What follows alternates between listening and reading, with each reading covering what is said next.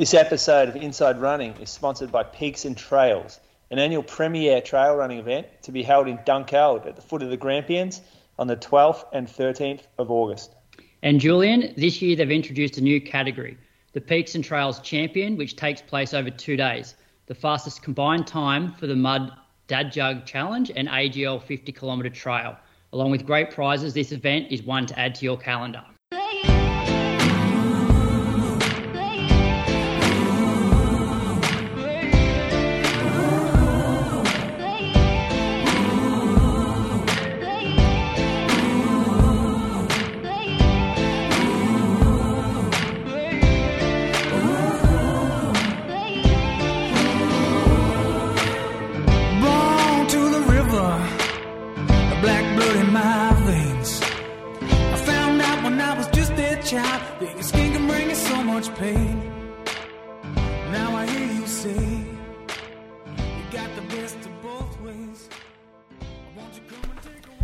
Welcome to episode number 288 of the Inside Rain Podcast. Thank you for joining us for another week. Looking forward to talking to Runner with Croaks and Moose for the next hour or so. So thank you for tuning in. Hopefully you got us in your ears. Heading out for a run, we can keep you a bit of company. Welcome to my co-host, Julian Spence, down in Anglesea. Has not run a step, I don't think, since last time we spoke. How are you going, Moose? How's the back? The back's better than it was last week when we sat down and had a chat, but it's still not ready to be run on yet, which is starting to frustrate me. First few days, I kind of just, it's such an acute pain that I don't even consider running. But as soon as I start considering running, like I get close enough, that's when I start getting frustrated that I can't. So I'm at that point now. I got some treatment today. I'm going to get some treatment on Wednesday, and I'll consider having a jog after that, only if it feels right. Yeah, be a while since you haven't run at all for a week, wouldn't it? Probably pre-surgery. Yeah, it would have been that. No, it wasn't. Sorry, I had that bone sort of stress in my knee that time last year, in March last year. So, but since then, it's been about a year over a year. But yeah, I've been going pretty well. My other co-host, Brad Croker in Canberra, was back racing yesterday. Looking forward to hearing the recap about that performance at the Sydney 10K. Welcome to episode number 288, Croaks. Thanks, Brady. Moose, what's the diagnosis of the back? Well, it's the same. So I don't really get a diagnosis because I've had all the images and that done in the past, and it just comes back with degeneration, and that means that the joint that is obviously sort of degenerative, and the disc can pinch, and as soon as I get a little pinch on the disc, it just throws my entire lower back, glutes, and my thoracic this time round into spasm. So I can't, my muscles just lock up. It's terrible, and I talked today about getting a more imaging done, and the osteo, who's a really good osteo, she said, look, if it said degeneration last time, chances are that's exactly what it'll say again, because the actual symptoms are very similar. And I know, you guys have heard me talk about this 15 times, I reckon, over the last 4 years or so. Mm. It just comes and I have to get through it, and then I'm normally okay. Tell us about your week then, if you weren't running, was it that bad that you couldn't go to work, or what did you do? I know you were really into that royal stuff, the coronation over the weekend, so it would have been a good weekend for you on the couch, but what else you been doing? Yeah, so Monday, I did this Monday morning, and then we opened our store, so it was it's a little bit anticlimactic because I was there ready to serve customers and everything, and then I was fucking just in pain, bent over the whole time, I couldn't do anything. And it was like that all week. So I went to work every day. I wasn't very mobile, and a lot of the time it was just sort of chiming in here and there. I couldn't run on it. I couldn't walk on it. But I managed to get on the e-bike a couple of times just to take the dog for a run. And I just I got into every morning and every night I'd go out for 15 minutes on the e-bike just with the dog, just running next to me. So that was nice to get out, but it's not the same. Went for a Blue Doctor a couple of times. That was nice. It was actually quite good weather earlier in the week. So, yeah, got down to the beach in the mornings. It's a nice way to start the day. But, fuck, I miss running now. It's been enough days that I'm like starting to get pissed off. Yeah, okay. Well, you got anything else to add? Tell us something that's happened. You can't weekly recap like that. Oh, have you read a good book, watched a good movie? Tell me something. Just give me some takeaway for the week. Okay. So last night, our TV's been broken, so I can't even give you much. But I put on Netflix and I watched the first maybe 45 minutes of a doco called The Alpinist. It's about a crazy mountain climber. Oh, so at the start, they talk about how he like leaves school and he goes and hangs out as a bit of a, they call him like a climbing bum or a dirtbag, climbing dirtbag. And they all just do it for the love of it. They don't care about money. They don't care about like social media. They don't do it for competition. And it sounds like runners who just want to go somewhere and don't want any distraction and just want to get up and go running and they don't care who sees them and they just want to do super high volume sort of training. It sounds exactly like the culture of these rock climbers. And everyone looks at them and goes, oh, you're just super nerdy dudes. And the ladies there are the same, super nerdy. So it just reminded me a lot of running until they started climbing the rocks without ropes on. And they're like absolute badasses. Because runners don't take any risk whatsoever. But it's good doco. Get onto it. Have you watched Free Solo? Yeah, I have. Is it similar to that? So Alex Honnold is actually in there a lot, but he talks about how crazy this guy is. Because hasn't he got a new one coming out as well, doco? Not sure. I think so, maybe. But yeah, this guy is does ice climbing. So not just up the rock walls. He goes places where there's all ice over the rock and he has to climb up on that. And, it's watching it makes me sweat. Yeah. Watching the footage of it. And the thing is you watch it and you know he's going to be okay because they've released a documentary and he's done all the promo stuff, but you still get hairs raised on your arms and a few sweats going on when you're watching it.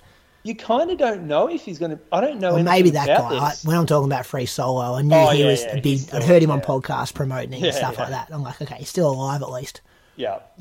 But this guy, because I know nothing about it, I don't know the story. I don't know what's going to happen. So there is some, anticipation. He's so crazy that he doesn't... So he does this thing called free soloing. So soloing and solo without people around.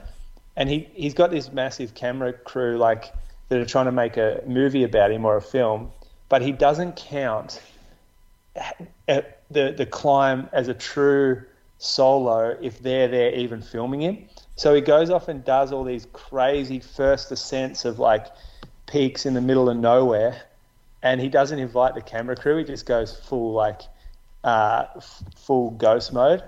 And so they get in, the camera crew are there getting these updates that he's done all this crazy stuff and they're not even getting any footage of it because he won't let them come. Because he gives no fucks about anything. All he wants to do is climb. He's got probably a little bit of the autism about him. But he's just a true, climbing dirtbag, I guess they call him. Okay, let's get on to some running, Croaks. Take us through Monday through to Sunday of race week. Before we do that, Brady, I thought this was quite entertaining. Curtis Mack wrote into our Instagram page. So remember last week when Julian was giving a shout-out to the Norwegian who worked at the running shop and looked a bit hipster in his overalls? Yeah. And then I think we shared the walking by the running company Geelong photo of you and Bree in your denim top. Double denim, wasn't it? Yeah, well, it's not, I've got it in front of me. It's not double denim, but we'll call it, it's better if it's double denim. So then this guy writes in, Curtis Mack, wasn't Moose giving it to that Scandinavian Patreon supporter for looking too much of a hipster? Mate, I had bloody shorts and a denim shirt on. Bree had a matching one too, didn't she? Shadow matching top. Yeah, I thought you were going to a dress up party or something looking like that. You go to Bunnings and you don't laugh at them wearing the same uniform. I just thought I thought you'd be a bit more like active wear. Like, you know, it's a walking store. They're trying to separate themselves from that running culture, I reckon, Croaks. Yeah, okay. I thought it was quite entertaining. Yeah, no, I like the denim. You don't like the denim? That Swiss guy is like a legit runner too. Like, he's just 214 man. Yeah, I think so. Yeah. Nah, he's not a 214 man. I think he is. He's like, I did just try to type into Google Swiss Jesus runner, but nothing came up. Just pictures of Jesus Christ. But I'll find his PBs by the end of the show. He's legit. I think he's 214, 215, 2830. Well, it's one or the other, mate. True. He's legit if he's 214. True. Anyway, let's give Croaks the mic now, Moose. Let's hear about race week.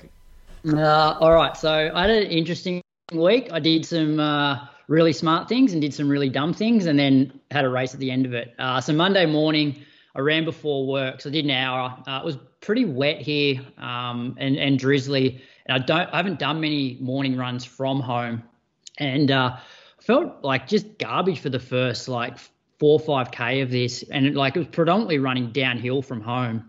And, I normally get rolling on my runs, and I was 430s, 420s, running down a hill, but just obviously not sort of loose enough. I hadn't been out of bed for long enough. And it wasn't until maybe 5K or 6K that I actually started to feel better, and probably felt better coming home back up the hill.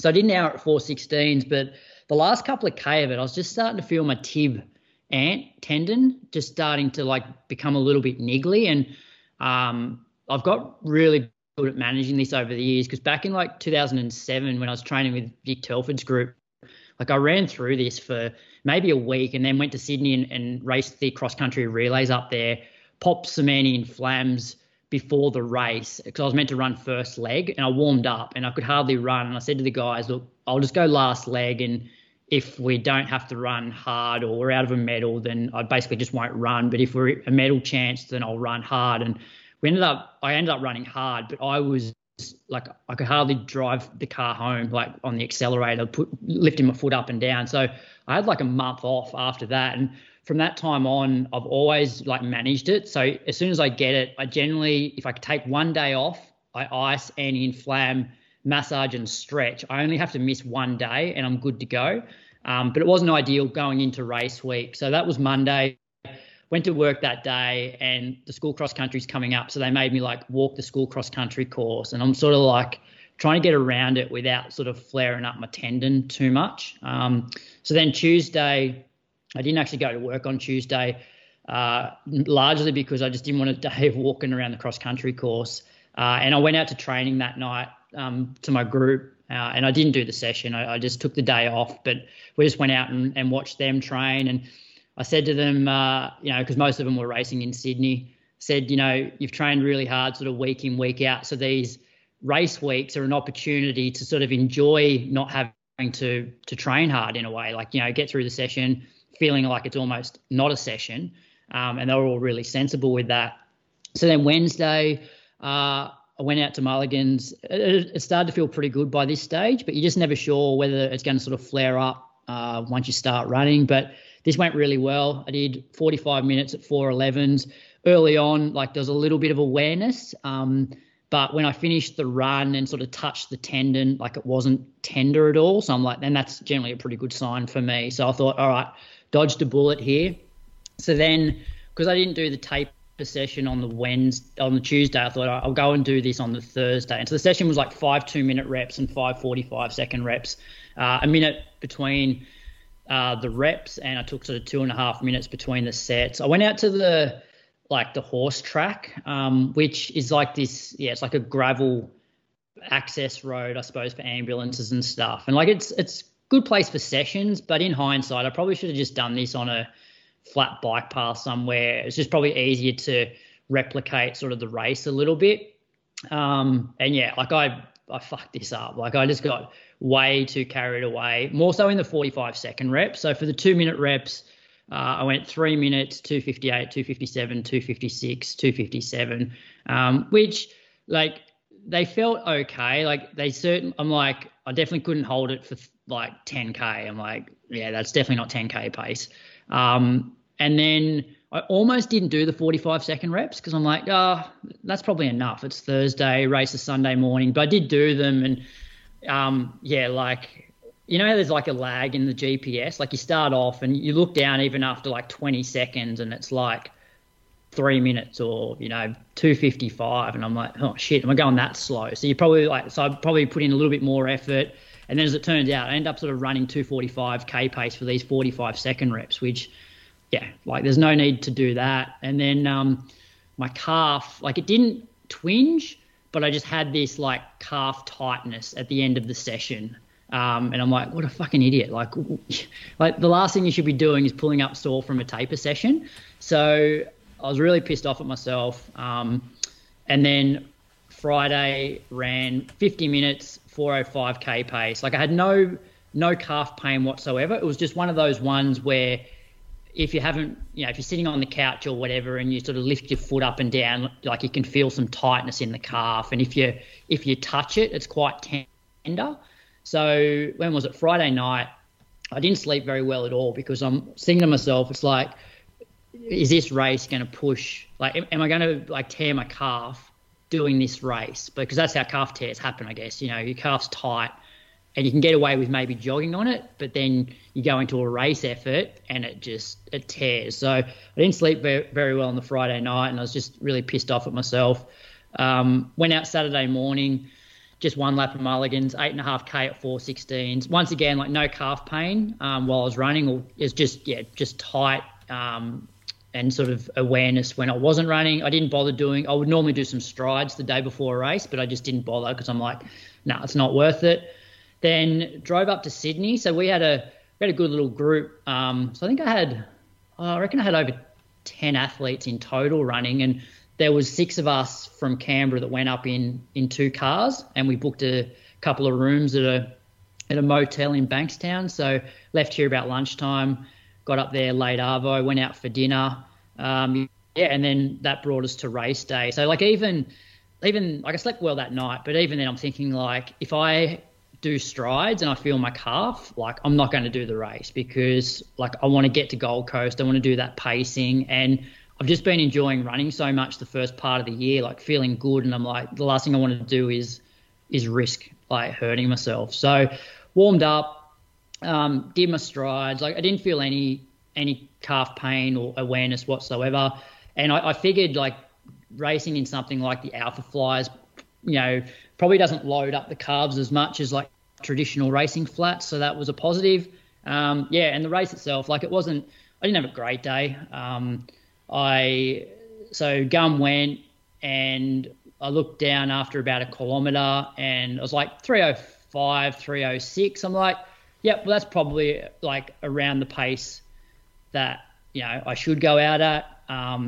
It doesn't feel easy, but maybe I'll feel better the longer the race goes. And then we turned the corner for the long sort of straight section and I look ahead and there's this massive pack of 20 guys. Ed Goddard and Josh Johnson were off the front, and then this massive pack, and I was just I sort of started to get a bit negative. I'm just fuck, I'm so old now, a few years ago I was in that pack, and here I am now just so far off the back.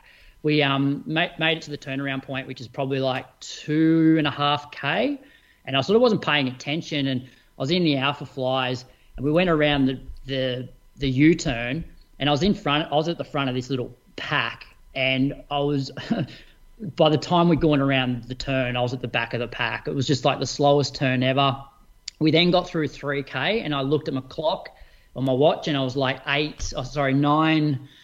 9:18. And I'm I just went, I'm not kicking down off this today, which best case scenario is I'm not going to break 31 today. And I was at the front of the pack, and if you have a look at, I don't know if you got my splits open, Brady, but I've got them. So then the 4th K, I pretty much just threw the anchors out because I just got so negative. And I'm I'm you know what, I grind training on my own all the time. I'm at a race now, I'm not fucking doing this for another 7K. So I basically just slowed down, sat in the pack, And then there was some bloke at about that point, just before we went through 3Ks, like, come on, guys, help me get under 31 minutes. And I thought that was a bit random. Anyway, we go around the stadium at about 5K, and that bloke had sort of gone off the front a little bit. But he was cutting, like, he was just, like, missing all the witches' hats, like, cutting the corners. So I yelled out at him. He was about, like, 40 metres in front, basically telling him to go around it. And it sort of, if anything, it probably just gave me a bit of adrenaline, which I just hadn't had at that point. And I sort of left the little group that we were in, and I picked it up again a little bit. And then after about a kilometre, I'm like, well, nah, I should have just stayed in that pack. I'm not feeling that good. And then, yeah, I pretty much just didn't look at the clock after that point. I thought I was going to, like, just slow down massively, but I just sort of, you know, grinded it out, ran 31.20, only really, like, I sprinted right at the end, but I just didn't care, like, if somebody went past me. But the positive was that I think based on the splits, like, I pretty much even split at the whole race, which I just felt like I had one gear, but I could just keep going, even though, you know, it wasn't comfortable. But I certainly I didn't slow down. Like, I think my last three or four K were all pretty much identical K splits, in a way. So yeah, I ran like 31.24, I think it was, for 20th place. Yeah, it's probably the first race I've done in a long time where I'll sort of walk away from it just going, that was a bit sort of below par for me. Like, I just, yeah, like, yeah, it was ordinary. It was just one of those days. So I don't think so. I look at the way you've run that, and that is you couldn't have run faster on this day. Like, this shows that you couldn't have run faster. You went out at a pace that you thought you could probably sustain, and you sustained it. Yeah. I actually think it's a pretty good run. Like, I knew you weren't going to run 29.15. No, I knew I wasn't either. I look at it and, you know, obviously this is the first year. Well, actually, just back to the point about, like, the relatively even split. I think that just goes to show that, like, there is this old man strength where it's like I have this one gear now, but I can sort of keep doing it a lot longer than some of the guys that I'm running with at 5K. Like, they sort of drop off where, like, I'm not feeling comfortable at 5K, but I don't really slow down. And if I had to, like, I probably could have gone a couple more kilometres, like, at this pace. It's just, like, that's the pace that I have now. And, like, 3 minute Ks for me is, and we spoke about it the other week, is, like, feels really fast.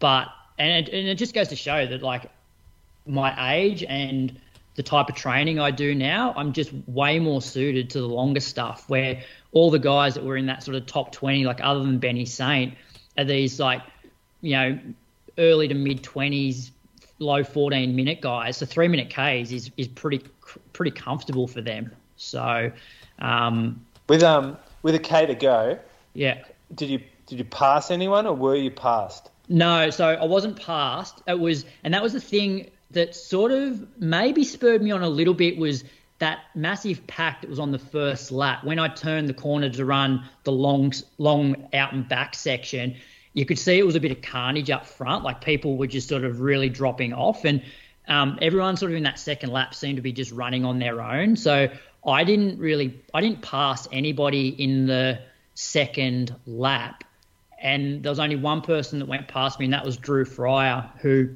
I think, he went out pretty conservative to pace a guy for around 31 minutes, but that guy dropped off. So Drew then just picked up the last, like, 2K. So he went past me with 2K to go. And so, yeah, like, there was nobody in front of me really to catch. And then when we got onto the track, I could feel a guy from behind was, like, you know, trying to out sprint me. So, like, with 50 to go, I'm like, oh, I'll, like, pick it up to make sure that he doesn't beat me. Yeah. Yeah. So, all right. Don't try that. What about the bloke cutting the corners?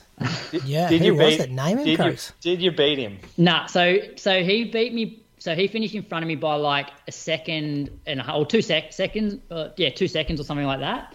And the guy who finished just behind me came up, tapped me on the back, and said, "Good work, mate. You would have got him if you didn't cut the corners." Oh, I like this. I like that you've called him out in the middle of the race. Like, that's the thing. I would never like I would never do that normally. I think it was more like this is probably the first race where I've been on the start line, the gun's gone, and I just haven't had that like surge of adrenaline. And I think the reason why I generally race, at least to the standard that I'm training at, or if not a little bit better, is once you get that adrenaline pumping, I reckon it's worth a few seconds a K. Like just, you know, everything feels a little bit easier. But I just didn't have any of that. And then it wasn't until I yelled at this bloke that I then, because I went from like, I went 3:11, 3:08 for the 5K. And then it was just after we went through 5K that I yelled at him. And then I've run 3:03, which is slightly downhill. But yeah, it sort of got me just going again. And I felt like I just needed that. Does that concern you, Croaks, that you didn't have that when the gun went off? Like, because you're a big-time performer. Like, you don't lace up very often. And when you do come out, I feel like you come out and perform to very high standards. I was a bit shocked when I saw this result, to be honest. Like, people were talking about it at AV. And they're like, 31.20. And I'm like, you mean 29.20? And they're like, no, you run 31.20. Then people are leaping you off. And I'm like, do not leap off Croker in my company. I was nearly swinging at the start line of Albert Park 10K. Yeah. Like a little bit, because you're a proud man. That's what I mean. Like you wouldn't front up for a 31.25. But I didn't like. That's the thing. I didn't like. Then that's my question. Does it worry you that you don't care? Well, no. It just goes to show that I need to be passionate about the races that I'm doing for me to get the best out of myself. Because when I went through 3K and I threw in a 3:11, I'm like, I don't really care. Like I'm not actually enjoying this. Like it's a grind. It doesn't feel as easy as I feel like it should or used to feel at this pace. And 10K now is just not really a thing for me. Like, whereas, you know, I go to Gold Coast and I pace the lead women there. Yes, it's not really a race, but I'm definitely more up and about because I feel like I've got a job and, like, there's some adrenaline pumping to make sure that I do that job. Paid moves. That's what gets the adrenaline going. Money. Likewise, if I was down racing AV or like the time that I did it for the Bats, because it was a team competition as well, I know that every position that I beat somebody is important. Whereas on this race, I'm not registered with a club. I'm running in a Mulligans Flat Track Club singlet. It doesn't matter. Like I didn't care if people went past me. It didn't bother me. But like the hard effort will definitely bring, like, you know, I ran harder than I would have in training. I was cooked at the end. I was stuffed. I just couldn't go any faster. So I'm sure that effort will bring me up a fair bit. So like certainly no excuses. I just wasn't good on the day. And you know, I can't expect to, like, if I don't race, like I haven't run a hard 10K for a year. Like you can't expect to not race for a year and go out and, you know, have blinders. Like you do need some sort of race practice, I think. Yeah, it's more so much the routines of race morning and that, like, you know, the stress of, like, you're on a time schedule and things like that. Like, it's just different than training. What about people, like, I know you went through individually every single guess in the guessing competition, 995 people or something. Like, was that getting in your head? Like, were you concerned you had pressure on or anything like that? Nah, not really. No. Like, there was none of that. You were calling out people who were having guesses. Oh, well, only because I know that, like, this stuff, if you're – because there's no rules about how many entries you could have. So one bloke's put in, like, 60 entries. What about people guessing after the race, submitting the time you ran? I know that – yeah, but that's – I don't have an issue with that one because the rules state that when when I guess Zaka put the thing up, the entry's closed, the competition's closed. Like, any entry after that, we know that's not valid. Hmm. Yeah, so yeah, anyway. That's a hard – that will bring you up, though, as you said. You'll turn a page from that. Can't stimulate that in training. Yeah, like the positive was that I didn't – like if you told me at 3K that I was going to maintain pace for the next 7, I wouldn't have believed you. So I feel like that was a positive, that there's definitely some level of strength there. Also, I didn't give up. Like I kept running, whereas like I've spoken to some other people that, you know – they're like, oh, after 7K, I just, like, jogged it in. So I certainly didn't jog it in. But it was nice. Like, the positive of the morning was also just catching up with a lot of people that I don't get to see that often. So, like, people that I used to train with, old coaches, yeah, and obviously having a lot of my own athletes up there that did run PBs on a certified course, so that was nice, and nice just to go away to a race with people as opposed to just doing it on your own. Yeah, well, do you want to go to the results and then we can talk about the race a bit more? So, like, Ed Goddard got the win in 29.22, Kieran Perkins second, 29.51. Benny Saint Lawrence just keeps laying on the podium, doesn't he? He's not going away. I guess a guy of that class isn't going to just disappear from the sport, 29.56. Do you know how the men's race unfolded? Ed, pretty significant win there, 30 seconds up. Yeah, so he cleared out pretty early, and the only person that was with him that I saw was Josh Johnson. And I thought to myself, Josh is either going to have a good run here or I'll pass him at 7K. But to his credit, like, Josh actually, for how fast he went out, like, held on pretty well. He was like low 30 minutes. And then, as I said, there was this massive pack, which included, Kieran, Benny Saint, Connor Whiteley, a couple of other sort of Sydney Uni boys, Luke Hintz, and then I'm not really sure how it played out towards the end. Ed was like pretty dominant. And the ladies, I think I've got the results just here. Eloise Welling's got the win in 33.15. Ansley Van Groen, South African athlete, isn't she? But lives here. Yep. She'll represent South Africa at the World Cross Country Champs. 33.21, and third place Croaks? Niamh Allen. Is that Niamh Allen? Yep. Yeah, 33.34.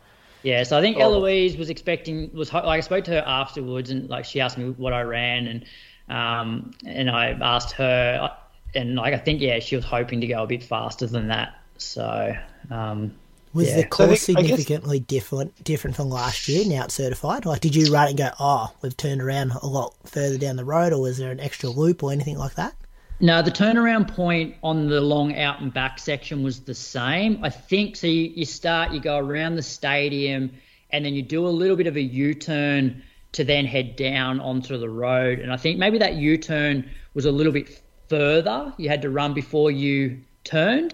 And then the finish was completely different. So you used to run in through sort of the gates, and then you'd run around and you'd come down onto the track at about the 50-metre mark. And so you'd have like 350 metres or so to run on the track, whereas this time you came through the gates, but then you ended up sort of winding around and coming through the tunnel with about like 150 to go. So the end was definitely different, and it's the first time that they've that finish has been like that. It was a tough little finish because it was uphill from the bottom of the course and a little bit twisty through there. But there's no doubt that it was like the other years. Just having a look at what people's like watches measure. Other years it's been shorter than what it was this year. Yeah. The winner of the race, Ed Goddard, ran with his mobile phone in his hand, Craigs. So just talk me through this. On the start line, is he playing music while you're on the start line, and then does he go off and change songs as he's running? Well, I got no idea. I didn't even know he was running with his phone until I saw a photo. Yeah, right. So I couldn't hear anything, but then And so he must have been on the other side because I was right on one edge of the starting chute. He must have been on the other side. But then I think I heard some people saying about, how about like Ed just playing music on the start line. Maybe his girlfriend just makes him carry his phone at all times, just so she worries about him. just part of the arrangement they got. Yeah, maybe. Boys, thoughts on Alpha Flies for 10K? Nah, no good for 10K. Yeah, I wore every day. Yeah, I wore them last year, and this year I was just like, I just feel really, really clunky. I felt like I just wanted a shoe that was just that little bit more low profile. So I think moving forward, I'm going to save the Alpha Flies for half marathon and marathon, and then maybe go to the next percent or whatever, or for the 5, 10K, that sort of stuff. Especially for U-turns. Why didn't you wear the Mizunos? Yeah, I should. Well, I got to train in them more. Yeah, that, I like them. That higher stack though around U-turns would also cause an issue. Yeah, yeah. But I like the aggression of them. I agree with you, Moose. But in hindsight, so if we're looking at last year, so I ran like 30.26, but let's say the course this year, which is now legit, was probably like I probably ran 80 metres, like 90, like yeah, probably 80, 90 metres further this year than last year. So you add that onto last year's time and it's, you know, closer to that 30, 40 to 30, 50, which like I reckon I'm in similar shape to last year. So it means that I basically just had a shit, like, you know, 20, 30 seconds off probably where I would have been happy with 20 to 30 seconds faster, I reckon, which, yeah, like if I just was on, if I had a good day, then that's probably, you know, where I could have been. You picked out something else for a bit of redemption? So I'm going to do Gold Coast. I'm not sure whether I'll finish it, but I'm going to do a bit of a mini sort of marathon block between now and then. But I'm also going to go to Wollongong for a weekend. When is it? 4th of June. I'm going to do a half marathon in Wollongong. Oh yeah. Good. Mm, yeah. I like that. And how's Viv been the last couple of days? Like you been moping around the house and stuff, or you been up and about? Not letting it impact your home life? No. Like I was like pretty fine about it, to be honest. Yeah. It's, I was worried you were going to be real pissed off. I'm like, oh, he's fuming, not writing back to messages, stuff like that. It's just made me realise where my strengths are now, and like, yeah, I just focus on that longer stuff, I think. Good, plenty of people there too, Croaks. The last bit on Sydney 10, well attended. Yeah, look, and that's one thing that like New South Wales Athletics have done really well over the last few years is they've turned this event. It's not so much about just a club competition and like Athletics New South Wales event. It's brought in like recreational runners and it's turned it into more of a fun run vibe. Because back in the day, like early 2000s, like the New South Wales Road Champs used to be held out at the Holsworthy Army Barracks. And the only people that were out there racing were those diehard people that were part of a like legitimate athletics club. Whereas now, you know, they had like, what, I think like 2,500 people or something across all events. And a big chunk of them aren't registered with an athletics club. They just turn up because it's a well-run event on a, you know, a pretty fast course. Like, you know, most of my athletes aren't registered with a club, but they're able to run this. Whereas, you know, 20 years ago, they would have never been part of the New South Wales Road Running Championships. So that's good. Existed. Yeah. That's good. I'll whip through this week, fellas. Monday, 10K easy in the morning, 4:33s, 9K in the afternoon, 4:27s. Tuesday, woke up, Hudson, vomiting, real sick. So that wasn't great. And, like, Hudson's got a bit of energy, so we actually know when he's sick, he's actually sick. So kept him home from daycare and then took Olivia to daycare and then I quickly dropped Hudson off at Carly's mum's so I could just do a quick workout. I did 4x4K and then 1x2K at the end of it, all with 500 jog in between. I was just scattered doing the workout. You know when you think your day is going to go a certain way and then it doesn't, and then I kind of did it in a location I wouldn't usually do workouts, which is probably good for me because I went over the bridge, got some elevation in the middle of my session, which was good. Usually I kind of go to the flattest and fastest roads I can possibly find, but this was good to go somewhere different. And then about halfway through the workout, I remembered I forgot to give Carly's mum Hudson's EpiPen. And I was just panicking the whole time that she'd given him something that he was allergic to, and I'm going to get back to my car and see that he's in hospital or something like that. So I was just, my head was all over the place for this workout. I still hit it where I wanted to hit it, but one of those ones where you're doing the workout and you don't feel like you actually should be doing a workout. You should be at home looking after your kid kind of thing. So got it done, kind of hovered around 3:18, 3:21, 3:22 kind of pace for the 4Kers. All up, it was like 20K at 3:26 pace. And then, yeah, picked him up and then spent the day with him on the couch. Actually, then Olivia got sent home from daycare. Had a message when I got back to my car that she needed to get picked up. So I had both the kids at home on Tuesday, which was a bit of fun. Got out for 7K in the afternoon at 4:35s. Wednesday, 30 minutes in the morning at 4:38s. Just hammered rain the whole time. was just drenched, cold rain. Was not enjoyable at all. Got out for 10K after work at 4:26s. Thursday, 20K, put a bit of intent into this one. Average 3:53 pace, just around this like 2K loop that's kind of pretty well lit up. Started at 6 a.m, so need to kind of be able to see the road. And yeah, kind of took the first couple of Ks to warm up and then kind of just locked into that low 350 pace just to tick along. It felt actually a bit smoother than this pace has felt in the past. I've kind of always felt that this pace was a bit like awkward. It's like you're not jogging, but you're not doing a workout. Whereas this one, I felt like I locked in pretty well. Friday, I did 10K at 4:32s and then 10K at strides after work at 4:23s. At this stage, the whole family was sick. Carly had COVID. Hudson had COVID. I was okay. Like, I was still running and I'm like, I feel fine. But I was totally aware that I'm like, yeah, everyone in my house was sick and I'm going to most likely be sick any day now. So Saturday morning I did a COVID test and it came back negative. So I thought, okay, I'm fine. And I ran 11K at 4:16s and felt perfectly fine. I had a bit of a like snuffle and then like a bit of a sore throat, but I think that's probably just a cold or something I caught off some kids at school. So I went down to Melbourne Saturday afternoon. Stayed with Crammer's Moose, you'd know Luke Crammery, and your new recruit at Geelong, Ryan Crammery, who had a bit of a blinder. Stayed with those two boys Saturday night. Ran 31:30. He only does about 70K a week. Coached by Josh Harris. He's absolutely flying. You actually wouldn't believe what a good group can do for you. Yeah. Forget the coaching. He's come down and runs with our group on Sundays, mate. It's got nothing to do with fucking Josh Harris typing away in his little basement. Josh Harris has been writing his program for 6 months and turned him in from a 35 guy to a 31 guy off 70K a week.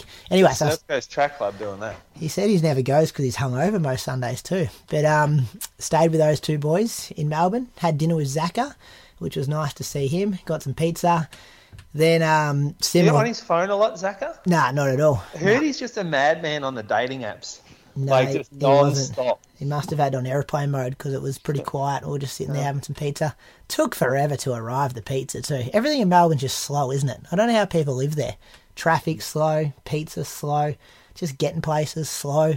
Just like, why would you want to live in a big city like that? My mate Crammers forgot all his running gear, so we had to go to Chadstone and buy some. 1 billion people walking around that shopping centre. I just don't like seeing that many people in one spot. Just freaks me out a bit, the little boy from the country. But yeah, we rocked up to the race on Sunday morning, hammering rain, windy, like just what you're talking about before, Croaks. You're just not excited at all. This is like very much go through the motions, try to score as many or as little points as possible, I suppose, for the Bendigo Bats team. And one of those ones you warm up and you just get wet and you're just jumping in puddles and... I saw Bree and Ellie actually, Moose. They were doing some strides on the home straight just as I was just lacing up my Vaporflies to get ready to go to the start line. So it was good to see some familiar faces. Bree, you would have looked like the Olympian out of those two. She looked like Jessica Hull going down the home straight. When she does the strides, yeah, she can stride, that girl. Yeah, she looked very smooth. What's your thoughts on this though, boys? Pre-race, you got an athletics track to warm up on because we finish on the athletics track. Pretty big wind. Do you do the strides with the tailwind or the headwind behind you to like pre-race? Like, do you want to be feeling amazing with a massive tailwind or you want to run into the headwind and just be like, you know what, I just want to open up, but I don't want a bit of a false, expectations about how I'm actually feeling pre-race. What would you do in that situation? Both? You'd go both ways, would you? Yeah. Well, you walk back from a stride. Jog back. Really? Yeah, always jog back. Yeah. I don't have time for that shit. We'll just wait there for 5 seconds, then hammer back. Exactly. That's what I do. Yeah, I don't have time to jog back. That'll take you 20 minutes. No, just jog back. It takes like you'd stride for 20 seconds, jog back in a minute, then stride again. What's the point of doing all that jogging? Your point is to do the strides. Really? Okay. Correct. Up and back. What would you do? Tail or headwind? Well, I would go up and back. You would as well. That's what I did on the weekend because we finished on the track as well. So I was doing up and back, but I'd probably go a little bit longer with the tail and a bit shorter into the headwind. Sometimes I do like the activation drills on the way back as well. Anyway, I went two into the headwind. I was the only guy going in that direction. Everyone else was going in the other direction. Bit chaotic, but that's all right. What, no one was doing them up and back? Nah, everyone. So I'd be going into the headwind and everyone would be walking towards me to go do tailwind ones again. I only did two, actually. This is not a great amount of, like, anecdotal evidence, but, yeah, there weren't many people going into the headwind. What about the girls? What were they doing? They were going tailwind. That's why they were moving so smoothly, Moose. Flying. I only actually saw them do one. They could have done a stack of them, but I'm just not sure. I don't think they did more than one lap warming up. Oh, pretty rushed for time. Yeah. Nah, just no mileage allowed. Good to see Pashley at an AV race, though. It's been a while. She come 62nd or something, didn't she? Just jogging along. She would have been fucking strutting around, would she? In the go sign a few orders. I did actually hear a story walking to the start line. There's plenty of like stuff getting spoken about on the way to the start line, but someone said that she went to pick up her bib, and they said, "Well, what's your name?" And she said, "Ali," and then the official asked, "And last name?" And there might have been some comments about like, "Hang on, you don't ask for my last name at these kind of events. You should know me as Ali." Take another look. Yeah. Take another look, peasant. Grant Simpson passed on that story, which I liked. Gun goes, like I was on the front line, dangerous spot to be in an AV race when you haven't done much fast stuff. I just pulled up next to Roman Nathan. He said, "What are you running?" I said, "I'm going to try break 31 minutes. That'd be a good day for me." Went through the first K in 2:58. Knew that was way too quick. I said, "See you, Nathan." He goes, "Okay, you should not be here if you're trying to break 31." So I pulled off, pulled back a bit, and then just settled in no man's land. I was kind of off the back of the 30-minute group. And then a few guys went past me who probably got a bit caught up at the start to get onto that 30-minute group. And then got to the turnaround about 2.5, 3K in. And then we turned into a pretty stiff headwind. And I thought, I might just try and close this gap to get a bit of cover. I noticed the group kind of slowed down a bit because they went way too fast the first 2.5, 3K. So kind of got back on the group and stayed with them to about 4K. And then I think they figured out they'd slowed way too much if they were going to be breaking 30. And they picked it up again. And that time I let them go. Went through 5K in about, I'm going to say 15:12, I think it was. Looked at my watch and thought, that's a bit too hot for me. Let's just back off a bit here, and kind of almost floated it down to the turnaround at 7K, the last U-turn. I kind of thought, I'll float down here, just take the foot off the pedal a bit, but if anyone goes past me, I'll like protect the position. And everyone was just kind of dying the same death. Everyone was popping a bit, but kind of staying in the same position. So I didn't pass anyone, and no one passed me from 5K in. And we just had little gaps, like Nath Pierce was probably 20 seconds ahead of me at 7K and finished 20 seconds ahead of me, and then Max was 10 seconds ahead of me and probably finished 10 seconds ahead of me. And then, Gunther was behind me, probably 15 seconds and probably stayed 15 seconds. So, yeah, I finished 25th in, or 26th actually. I scored 25 points because there was an invitation runner in front of me. 30:49, probably a great indication of where I'm at actually. Haven't just done that top-end stuff. And as you were saying, Croaks, like low 3-minute pace just felt like it was sprinting. Didn't get that hard, but I just felt flat out. So, it was good. Bats are in fourth. We're struggling a bit this season, but hopefully we can start to turn the season around. Good work to anyone who was out there running, because those weather conditions were very... You know what they were like, Moose? Lake Bewell, when you and Nick Earl ran well. Cold, wet, miserable. Someone said to me when we were getting changed, I said, imagine running a marathon in that. And I said, that is exactly like Lake Bewell was like. Like 5 degrees, cold, you feel like you're wet and you're just shaking and you kind of can't get going. Yeah, but at a slower pace, it's okay.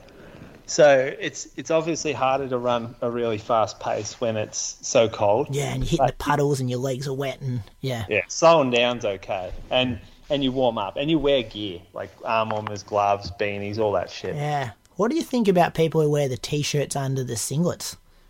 It's a real mono thing to do. Did he used to do that? Yeah, Cody Shanahan pulled it off, and the hat on to kind of keep the rain off the. And he came like second or third. It's pretty good swagger, I reckon. I don't think you need it when it's that. It wasn't that cold. Oh no, he's just doing it to look good. You think he was? And I think he looks good too.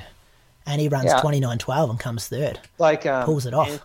Anthony Davis playing in a T-shirt under his singlet. Yeah, who's the bloke that wears the tights under his shorts? Tatum. Oh, yeah. Or like full length is. Yeah, there's some guys in the NBA do that. Full length tights, shorts over the top. Because it's not that footballer. Cold, is it, really? It's like fucking 10 degrees or something, wasn't it? At the race. Yeah. I'm not sure. It wouldn't be much less than 10. I'm sure there's no Strava here. But I reckon the feels like would have been cold once you were wet. It was still a beautiful morning for fast times. Like, people ran. Yeah, temperature was 8 degrees, feels like 6. And we were wet.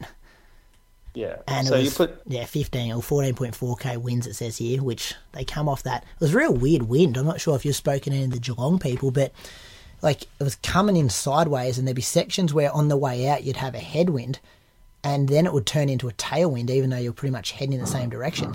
Well, there's a bit of an air sound. It's a bit of an air span. But it was, amazing. You'd think, so I've ran that in years where it's just come like tail head. It always is that. That's what I was telling Toby. Whereas this year it wasn't. Yeah, pretty much. There's never ever been a wind where you've had a tailwind on the way out. Yeah, it just doesn't happen. Yeah, I mean on the way back. Sorry. Yeah, like no one's ever been blown back to the finish. Mm-hmm. You're always working into a headwind. But in 2019, Brady, that was a grind coming back into the wind. Whereas this year, I reckon it was tail until you hit the S, and then it turned into a head. Like so, you'd get a head and a tail in one direction. It's just always windy at Albert Park. Yeah. Croaks' time counts, yours doesn't, Brady. Yeah, which is, I'll go through the results now, and I want to talk about that. So Archie Noakes won the race, the youngster from Athletics Essendon. I picked that. Did you? Good. You remember last week who's going to win? And I said Archie Noakes will win. No, you had said Ed Marks was win. No. The conversation was Archie Ed Marks Noakes or Cody Shanahan. No one mentioned Archie Noakes, I swear. You go back and have another listen. No, I'm pretty sure, Moose, you did went. Who ran? No. Yeah, Moose, he did. Who ran the fastest times at Gills Park? And it was like Marks and Shanahan. And I think, Moose, that's why you said, Ed Marks. Go back and have another listen. No, because I said Shanahan would beat Ed Marks because of experience, and you said, Ed Marks will win because he ran faster at Giles Park. You go back, have another listen, fellas. Anyway, the first thing I do after this show's finished, Archie Noakes, he's off to college next year. He's going to Oregon, which is a big college, big running culture to go there. He ran 29.06. Ed Marks was second, 29.08. Cody Shanahan third, 29.12. Glenn Huntley got the win. They had some ridiculously low score. Do you know what that is off the top of your head, Moose? No. It was like 100, if something like that. Like, they are so strong. 105 for six runners. Second, 11th, 15th, 20th, 23rd, 34th. They're going to take some beating this year. Western A's second, Box Hill third. In the women, Sarah Klein got the win, 33.27. Stella Radford second, 33.44. Gemma Maney third, 33.51. Glenn Huntley got the win there, Box Hill and St. Stephen's. So they've done the double, Glenn Huntley, men's and women's. I guess their women's team pretty much won everything last year, so that's to be expected. Just, you missed one result. Did Geelong. Geelong Div 2 ladies. Oh, coming for it. Coming for promotion, are they? Did I say at the end of last year, watch the Geelong ladies next year, we're going to get going? You know what you have said on this show about Div 2 teams in the past? Well, this is our this no one gives a shit about Div 2, Moose. You've been telling me that for years. This is our main team. You've been telling me that for years. Yeah, it was the Bendigo Bats main team back in the day too. But Brady, this is the guy that says one week says long runs need to be slow, and then the next week it's like, oh, look at the old boys. They used to get moving. Yeah. We don't train hard enough. So, Moose, what were you saying about the course? Oh, the course. So I said Croaks. Croaks can go on World Athletics and go, hey, this bloke's, I'll run 10K here. Whereas you can't, Brady. I can't. Like, and you've just got... And, there's... I'll pull up the results here. Low on women, 249 in the women's race. And men, I think it was 605. Yeah, it was 605. Paying entries, paying regos, paying to get a 10K time. Doesn't matter if you're last spot running an hour and 1 minute or you're the first spot running... which would have been an Australian under 20 10K road record. Archie Noakes, 29.06. Doesn't count, though, because the race does not pay their certification, which I think is ridiculous because the athletes are rocking up. The people were supporting these events, people were paying regos, people paying entries, fork out the money to get it accredited so people can actually claim their PBs and have no doubt. Because I actually don't doubt this course. I think the issue with Sydney 10 last year is a whole lot of people's Garmin's were showing 9.95 or 9.99 or 10.01. I think this course is legit. I just think it's like cost cutting, not getting it certified. And it's the athletes who suffer, no one else. Distance stuff's one reason why. And Archie Noakes does not become the Australian record holder because the event does not choose to be certified. For so many years, I was focused on track, and it was largely because of this. It's like when I ran a certain time, I wanted to know that that was legit. And if you do track races, there's no arguments there. Like your time counts, whereas there's so many fun runs around the world. How many of those fun runs are actually legit? It wouldn't be a high percentage. But this one should be. This is a state body putting on a running event. If anything's got to be legit, it has to be a state championship 10K road race. Yeah, I agree. I get that Run Melbourne, hey, it's a charity thing, or Run for the Kids, or, you know, this one I put on in a Echuca, it's raising money for a charity, I'm measuring it on my watch, we're trying to raise money for people with a disability. We're not going to spend the money to get a course certified, and that's not what this is, but this is the very top end. All those, you know, a lot of those people there are there to claim PBs, and I think they shouldn't have any doubt in looking at their results afterwards and thinking, oh, was it 10K? Was it not 10K? So Jimmy from New South Wales, he told us how much it cost, didn't he? He said, what, $2,000? About $2,000? Yeah, I think it was, like $2,000 or $3,000 or something, which in the scheme of things is not a lot of money. And it lasts for 4 or 5 years, doesn't it? Yeah. Like I've been running Albert Park 10K since 2014, I reckon, 2015. Like it's been the same course for, that's 8-9 years. And so... Brad, are you happy to cop a bit of the extra cost of that in your membership, in your AV package? Well, I think I've paid. Oh, what was my AV package? Do you remember what we paid off the top of your head, Moose? I have to look up my bank statement. Was it 400 or 300? It was something very close to. I'll look that up because I want to get it right. But you'd pay an extra $1, wouldn't you, for it to like? Because how many members AV got? That's what I'm saying. There's 900 people raced on the weekend, but I don't think it'd be at that. Look, I obviously run businesses and stuff and insurances. Like, I'm not pretending to know what these kind of things cost, but the product to do, and I love the product. Spoken about it so many times. Like, I think it's great. I love the point scoring. I think a lot of other states are jealous in what we do. Yeah, just over $400 it was. So. That's to enter every race for the season. But you got a tattoo with that. You got a temporary tattoo with that, right? And an Athletes Victoria sticker. Yep. So, no, but I think we at times we eat ourselves from the inside as a sport. Like this stuff should be ticked off and dot the I's, cross the T's. This is a good swipe that we can do, and we saw Athletes New South Wales do it. Trelful on the loose. I like it. I like bringing you in a bit sometimes. It's not even on the loose. It's just very common sense. You're a pussy on the podcast. I am not. I call stuff out all the time. No, you go off in the message group, but then you get real quiet when we start recording. I want to start recording a bit of this stuff. I do not. I just a very simple thing to do, and I hope they don't write back to my messages, so they're never going to listen to me on a podcast. So what we're saying is your 30-49 is probably the equivalent of a 31-26. Yeah, there's some Sydney 10 last year about this. No way. This one was, I measured it 80 metres long, didn't I, on my watch? 40.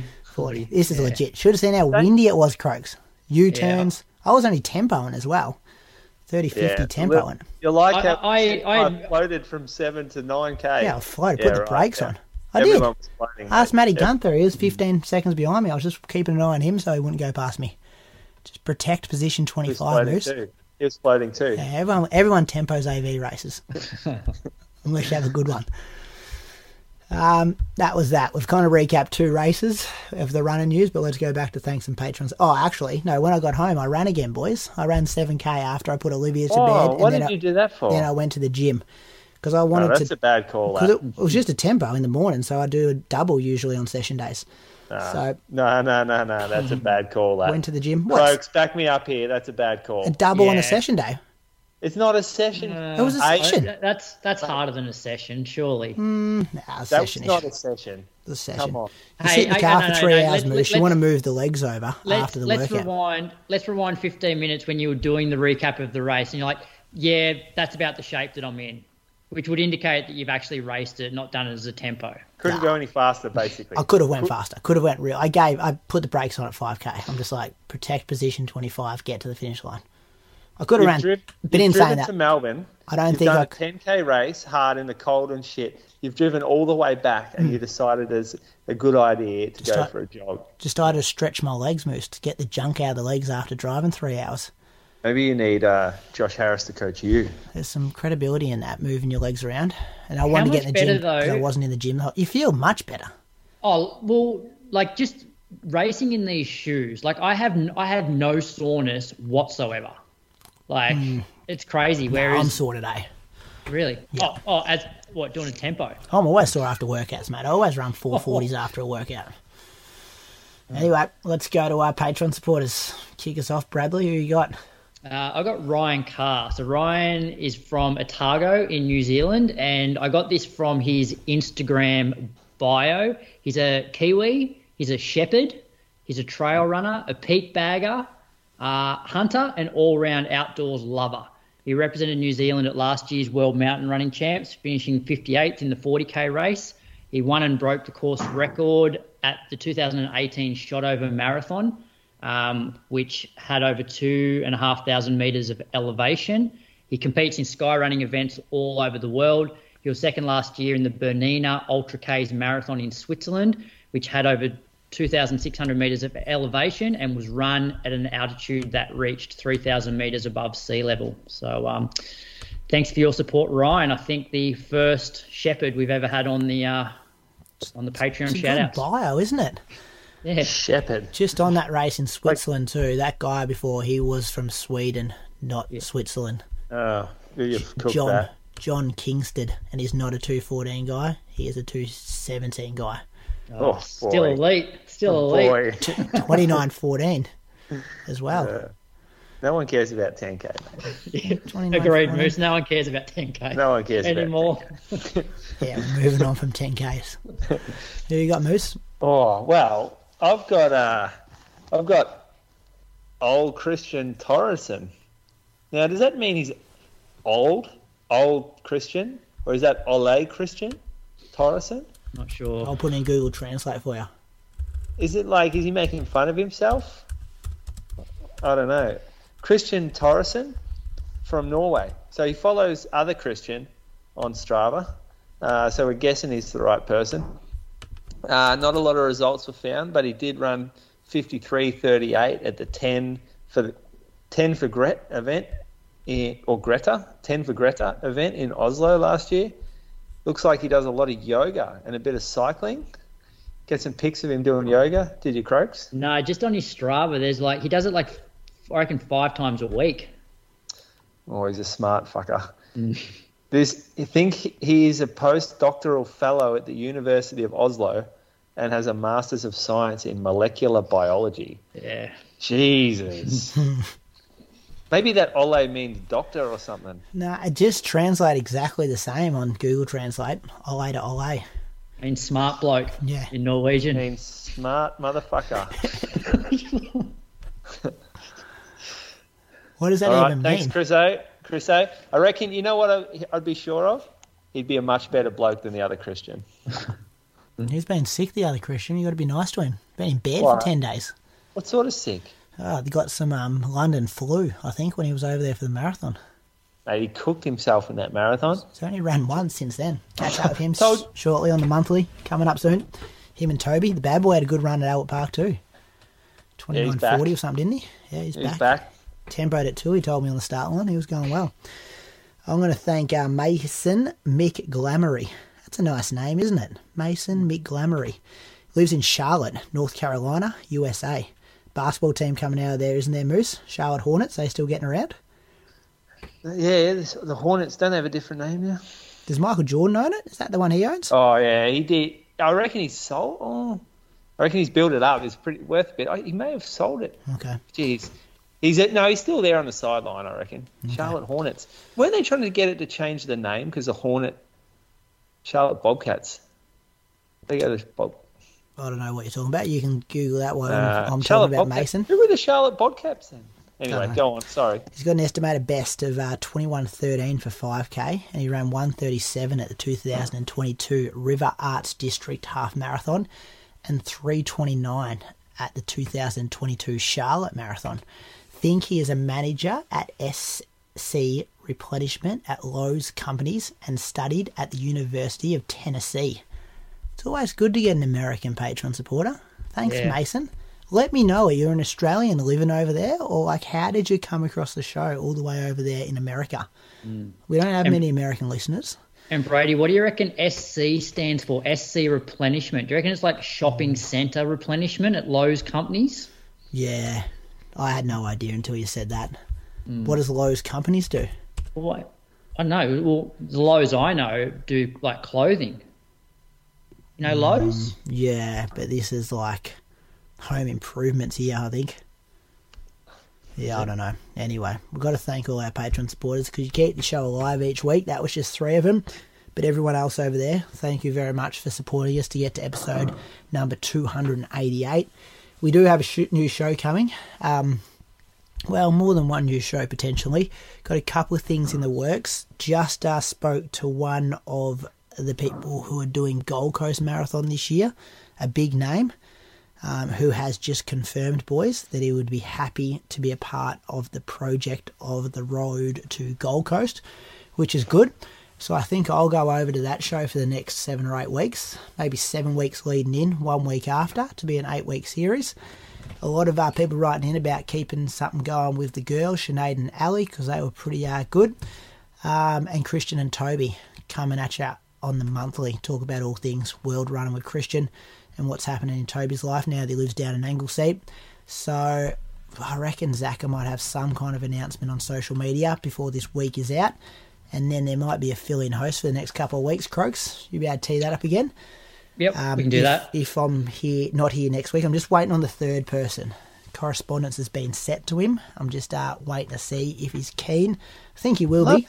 Love that the comms within this, considering this is the first time I'm learning of all of this. I told you last week, didn't I? I have no idea who you're talking about. You know? Yes, you do. Remember those two names we spoke about? I know one of them, I think. No, because you know why he doesn't know. Should I tell you that? Yeah, because he doesn't read any of the messages and stuff, and he wonders why he's never heard about stuff. Well, also, when we stop recording, he goes and turns the kettle on, and he can't hear anything over his kettle. Oh, yeah, that's it. He blows my ears off every Monday night when the show ends. But do you want me to tell you the one name who's confirmed? Yeah, tell us. Confirm one. Ed Goddard. Goddard, the winner of Sydney 10, 2:13 man. He's got a lot of things wrong in the marathon so far as well, Ed, so it's going to be fascinating. He's got the new man in his corner lead into this marathon, Steve Monaghetti. So this doesn't he get coached by Gavin Burren? I think Steve Monaghetti is taking over the marathon part of his program. That's what he spoke about briefly in the interview I did with him. So I think it's going to be a fascinating build-up, listening to his training for 7 weeks. And then, he's a guy aiming for a fast time. He's not going to go around there and just stuff around. So I think it's going to be well worth listening to Ed's build-up for Gold Coast. We saw what he did to that field at Sydney 10. We can ask him about what he was listening to on his iPhone 12 as he was running along. He's got some good opinions too. So here's one of the people locked in, working on the other one at the moment. There we go. Yeah, okay. All right. There we go. Interesting. Peaks and Trails has fantastic cash prizes on offer across all distances. On the Saturday is the Mud-Dadjug Challenge. 6.2K dash to the summit and back, gaining 430 metres of elevation. This can be run separately or is also the first part of the new Peaks and Trails Champion event. And then Sunday is the main event, kicking off at 6:45 a.m. with 50, 20, 13.5 and 6.4K distances, all starting and finishing in the picturesque township of Dunkeld. Whatever your distance, run along parts of the Grampians Peak Trail for only the second year with these new courses. This year, the organisers are throwing in a bonus $100 cash prize if you win and beat any of the course records. Considering they're only in the second year of the new courses, it's a great opportunity to earn some extra cash. One of the best things about Peaks and Trails is the local community members who come out on the trails volunteering their time as marshals. The encouragement and enthusiasm is amazing, especially in the challenging parts of the course. To enter, visit Peaks and Trails on Instagram, Facebook, or the website. The biggest decision is what distance you're going to run, then make a weekend of it in a beautiful part of Victoria. We also have a competition running. Check out the socials for details. Doha Diamond League. Moose, did you watch any of it? Nah, I didn't watch it. I saw the results, though. This was on, Saturday morning or something? Yeah, about 3 a.m. or something, wasn't it? 4 a.m. Yeah, too early to get up, too late to stay up. But we had some good results there in the ladies' 1500. So won by Faith Kipyegon, who wins so much. She ran 3:58.57. Jess Hull was in fourth, ran 4:00.90. And then Abby Caldwell in behind her in fifth, 4:01.15. That's a PB for Abby. Georgia Griffith, bit of a shocker, 4:15. She ran in for 12th position. So, yeah, good from the girls there. Sort of top five at Doha 1500. That's solid because that's always so fast. That's where they go there to run 3:30s, and the men do, and quicker. So top five at Diamond League, geez, that's good. That's top of the world stuff. Especially and when Faith Kipyegon's winning. Yeah, and Jess, once again, put herself in a really good spot. And, so did Abby. At one point, coming down the straight, it was a bit like Melbourne in that Jess was in front in the home straight, but you're is Abby going to run over the top of her? But Jess was, once again, just able to hold her off. So, yeah, very good. Good start to the season. Yeah, in the men's, the 3K, the Aussies were in that. Didn't fare great here. So Lamecha Germa ran 7:26.18. That's motoring, considering that's pretty much two sub 4 miles in a row. Solomon Barega ran 7:27 for second, and Berahu Aragawi 7:27 for third. Some big names there. Stewie was a DNF. Apparently stepped off after only 800 metres. So obviously body not right, which is concerning. Matt Ramsden with 12th in 7:47. So I didn't watch this race. Was there anyone behind Ramsden? No, he was last. He was last by a bit too, I think. Yeah, 10-15 seconds kind of thing.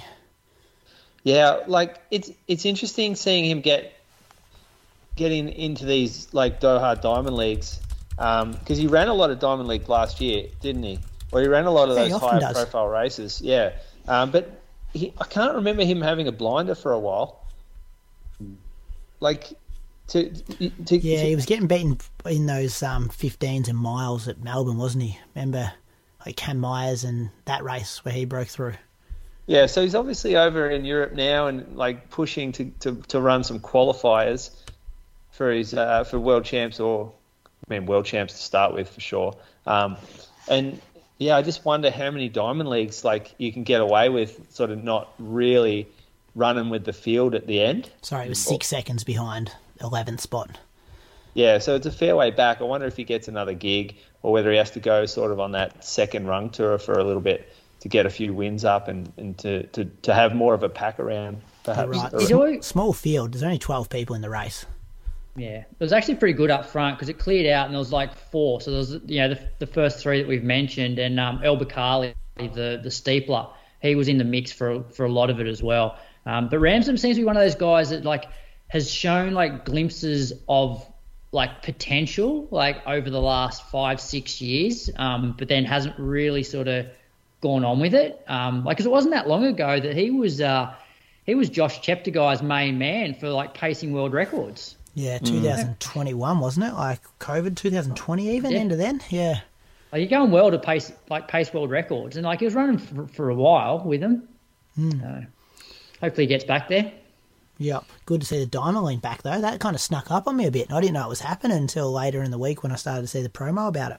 And do you boys know how to watch it now? That it's not on, KO or Fox? Yeah, so is it just YouTube live stream? Yeah. So but can you rewatch it? Because I tried to find it today and I didn't know where it was. So you just go to the World Athletics YouTube channel, And then, yeah, if you search in there, you'll find it. Because I woke up on the, when was it, Friday morning, and I basically had my phone off, so I didn't know any of the result. And I was able to just go back and watch it all. Okay.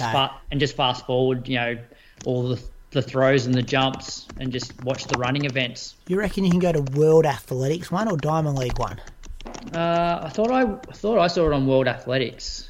Yeah, I'm only just scrolling now because I tried to find it today, and I think I was on Diamond League, but I still can't, because I was hoping just to rewatch the whole live stream, like live broadcast. Yeah, or if you just put in World Athletics Doha Diamond League, it comes up. And so actually, no, here it is. It's the Wanda Diamond League channel. Okay. Yeah. Beautiful. Because we've never, it's only been Foxtel in the past, hasn't it? Yeah. So you think, and I know this is the listener question. Oh, yeah, there we go. Mm. You can see the whole thing. 2 hours worth of coverage.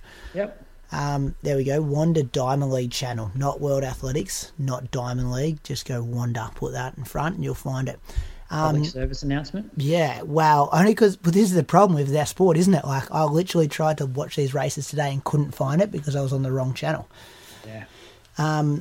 That's good, though. So, like, you reckon Foxtel have just said, no, we're not paying for the right to that this year. So now we get, like, the global YouTube feed. Yeah, I don't know. Like, I think the global YouTube feed's better for, like, the general public, because not everyone has Foxtel or KO. Yep. Hey, Sound Running Meet was on. This looked big. A lot of, I think On sponsored it, and there are a lot of On athletes getting around and a bit of PR going with wherever they go. In the 5K, Lauren Ryan, she ran 15:20 in the Section 1 5K. And then Amy Bunnage ran 15:21 in the Section 2 5K. That, for people who aren't in America, is the A and the B race, isn't it? Yeah, basically. Claudia Hollingsworth was there in the Section 2 1500. She ran 4:08. Liam Pompiani ran 31:45 in the 10K, and Andre Waring ran 28:31 in the 10K. PBs for both of those people, surely? Leanne, you going quicker than that? I think so. That's a good run then. It's good to see these people go overseas and, you know, try to get in these quick races and come home with PBs. Yeah. So that's good. Do you know if they're over there for much longer? Yeah, that's a PB for 31:45. I'm not sure. I know, like, aren't the On group over in Boulder at the moment? The Aussie On group. If they're not there yet, they're on their way. I know. I saw a Instagram clip of Bucks over in Boulder. And then they run another race. They run up at maybe Portland Track Classic, something like that. And then they I think they head to Europe after that. Cool. Or some of them do anyway. Some are coming home. I think Claudia comes home because she's got school. Yep. Got school. What a life. School. Listener question. So, Croaks, this kind of is what we just spoke about, but it's got a bit more depth to it. Yeah, and it was also, this was the listener question that we were going to do the week that we recap London Marathon, but we had Andy on that week, so we skipped the listener question. But I still think it's a good one. It's, hi guys, a possible question for you to discuss. What can we do as a running community in Australia to encourage broadcasters to access rights to major marathon events globally? We've seen improved coverage of national level athletics events the last couple of years with 7+, but I feel that if we want to host a world marathon major event in Australia, we need to take the sport more seriously at a global level too. And that's coming from Muggsy, Adrian Reason. Good one, Muggsy. It's a good question. It is a good question. I like the idea of a major channel, or what do you call it, TV station, picking up the big marathons here. But I just wonder if anyone would watch it. Like, think about London. You're putting that on at 6 p.m. on a Sunday night. That's prime time, right? That's like high-value TV. Imagine what they're going to take off to put on the major marathon. Like, let's say they're taking off, well, I don't know what's big now, like Farmer Wants a Wife or Married, some weird shit like that. To put on the London Marathon, where like 2.5 hours of people just running the same pace the whole way with very little commentary. Really, it's not viewing. Like, put an Australian at the front. All right, you're probably hooking a lot of people in there, especially if we know their story. But they've got more than one channel now, Moose. Like, when they put the Nationals on, it's not on the main Channel 7. It's, like, through the app, and there's, like, 10 different things streaming at the same time. That's what Ed said in the interview. It's, like, why are we watching, like, you know, big swamp fishing repeats? Like, why can't we get, like, Sea to Surf on, you know, for an hour or something like that? Yeah, but surely if World Athletics and the Diamond League, if they can make these events accessible via YouTube, why can't all of the other major marathons, like, just make it accessible to the public, like, you know, Diamond League have now? Like, I know when we first moved into our house in 2014, one of the first things I did was get Foxtel, because back then all of the major marathons were shown on, like, Eurosport. So you'd have, like, London, Berlin. I remember watching Fukuoka one December on the TV. And that is all gone now. Like, there's basically no value for me having Foxtel anymore, because the whole reason I got it was to watch running events. I kept it because it had the Diamond League, and now Diamond League's gone from it as well. And I didn't watch London Marathon because, one, I don't have a Flowtrack subscription, and, like, I would happily pay, like, what is it, $100 US a year, Moose, for you? It's like more than. Oh, yeah, so it's about 150 Australian. Yeah, okay. That's a lot, right? So I would happily pay that if, like, and I get it, if I was living in America and I was getting all of, like, the college meets and all of the major road races, I'd happily pay that. It'd be the equivalent of us in Australia getting Albert Park, Sydney 10, all, you know, the relays, a heap of track meets. I'd happily pay a subscription, but I'm not paying 150 Aussie dollars to watch one or two marathons a year, because the other stuff on that flow track I'm probably not going to watch. And so my other option then for London was like a VPN, and I'm just not bothered. Like, I just couldn't be bothered going down that route of having to, like, get a VPN to watch something internationally. So I don't know. I'd just love for it to become accessible via YouTube or whatever. Because, like, surely if Diamond League can do it, like, because obviously the major marathons want to sell the rights to broadcasters. Is that how it works, so they can make money? Yeah. Like, I know Christian's bought it before. You can buy it. Like, you can buy races. Yeah. What do you mean he's bought it? Yeah, so he buys it and then he does the commentary over the top for the Norwegians. Well, so he buys it. And then no one else in Norway is allowed to... So we could buy it. So say, like, London Marathon is, like, available for... Well, maybe not London, because it's already going to Flowtrack. But if there was a marathon, you could pay a fee to have it, to host it. But see, that's a problem. He does the commentary over the top of it. Like, as you said, we can't buy London because Flowtrack have it. I assume, yeah. But I'm not sure if you put in an offer... Maybe Flowtrack's the only one that wants it for Australia, and then no one wanted the Diamond League, so they just go, well, it just goes back to base YouTube. Yeah. Well, I thought somebody would buy Diamond League across the world. Foxtel's probably looked at their numbers and go, no one's watching this. Just one bloke in Canberra on Foxtel. Yeah. Let's cut it. Yeah. But maybe that's a bigger question. Why would one of those bigger networks in Australia buy it if they're not going to get the eyeballs on it? Yeah, I don't have answers. But you need to have the eyeballs on it to then get the, you know what I mean? Is it the chicken or the egg? I'd actually be interested if somebody who listens to this show is across this sort of stuff and could actually give us a rundown, because I'd love to know now if the Diamond League are making less money by having this on YouTube versus at being on Foxtel in the past. Yeah, someone smart right in, can you? That'd be fantastic. Moose on the Loose, what's coming up? Moose on the Loose first. Oh, well, you had your little crack. I liked it, so I'm backing that in. Let's get courses certified. Is that what you went at? Yeah. There was something else, I reckon. No, that's what it was. Let's certify courses.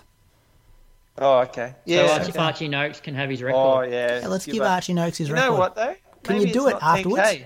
Maybe it's fucking 9. Maybe it's Sydney 10 vibes, and maybe he doesn't get the record if he has to run a full 10. But yeah, maybe. Don't know. Can you do it after the event? Oh, I don't know about that. They'd have markings. How do you know where the cones are at? They'd have markings on the road and stuff, wouldn't they? How do they know where to put them in the first place? But I think a world record though. So obviously something like Berlin, it gets like certified and measured. But then if a world record gets broken, it gets remeasured after the fact to make sure that the record's legit, I'm pretty sure. I think so. Not that they're going to, but yeah. Imagine breaking an Australian record. Who was it? Was it Logan Janetsky, who was in the same race too, I reckon, but he did it at Launceston. Oh, really? Yeah. So he keeps the record because he did it on a certified course, yeah. Yeah, I'm letting you go at it. I'm happy with that. Come on, Moose, give me something. What have I been angry about here? Maybe. Very relaxed, hasn't he, Croaks? Yeah, I've been... For a guy with a busted back. I've been hitting the wine lately. Like, I just come home, have a beer, have a wine, have another wine. Just got no drive. Right, what's coming up? I did just look when the next Diamond League is. It's still 3 weeks away. Yeah, it's a bit of a break, isn't it? Why'd they fire off Doha so early? I know. Usually they're like back to back now, I thought, once they get rolling. But that's still a few weeks off. I don't know anything that's coming up, boys. It's Great Ocean Road next couple of weeks, Moose. Maybe.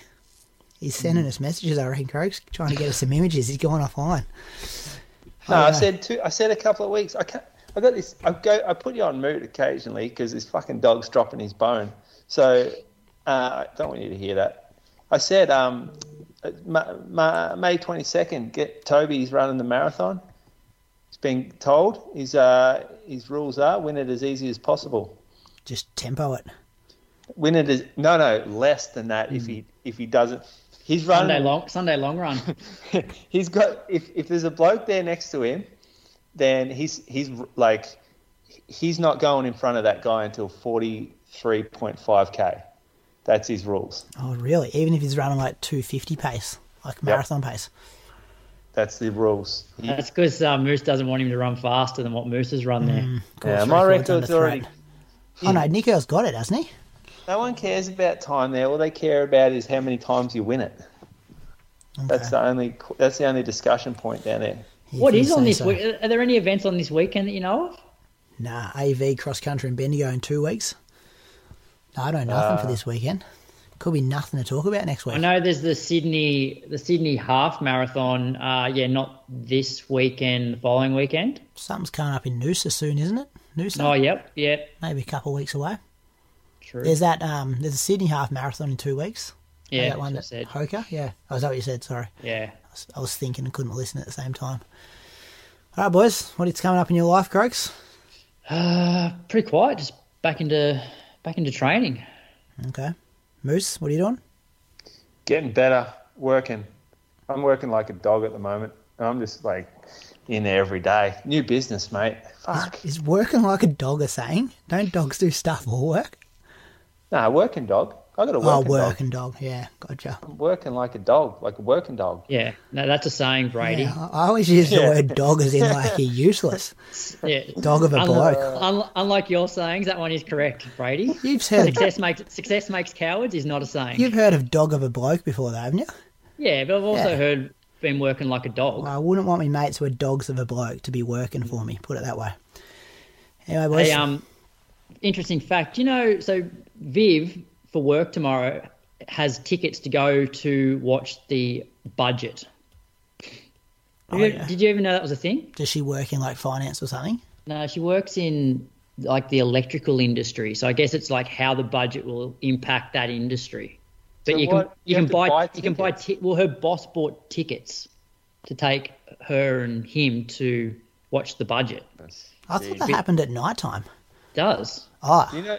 Do you know this sounds a little sus, I reckon? Does she often have work meetings at night time? Yeah. Oh, yeah. All right. Take him in The Budget.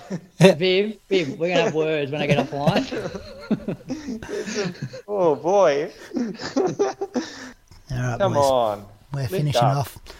I might, if I don't see you next week, boys, I might pop in between now and Gold Coast. Just phone me out one week if I'm not here for the next 7 weeks, just because I'll miss you two fellas, okay? So people will basically now have to go to Patreon if they want to hear your weekly recap. Yeah, go over there, hear that, hear about my runs, hear about Ed Goddard's, and potentially hear about another fella. Also go over there to hear about Christian and Toby, and potentially something with Sinead and Ali. Heaps of stuff to lock in tomorrow, boys. Love how we had this conversation off air last week. The Moose wasn't there. Nothing's been done since then, but things are starting to get in motion now. Mm-hmm. All right. Well, miss you, Brady. All the best. Yeah, phone me out 1 week. Just do that like ring a friend thing. Here's me just trying to stay relevant, boys. All right, fellas. Catch us. See ya. Have a good week. See ya. Thanks to Peaks and Trails for sponsoring this week's podcast. A challenging but achievable trail event in Dunkeld with a distance for everyone, ranging from 6.4K, 13.5K, 20K, all the way to 50K Ultra. And when combined with the Mud-Dadjug Challenge, you can enter to be the 2023 champion.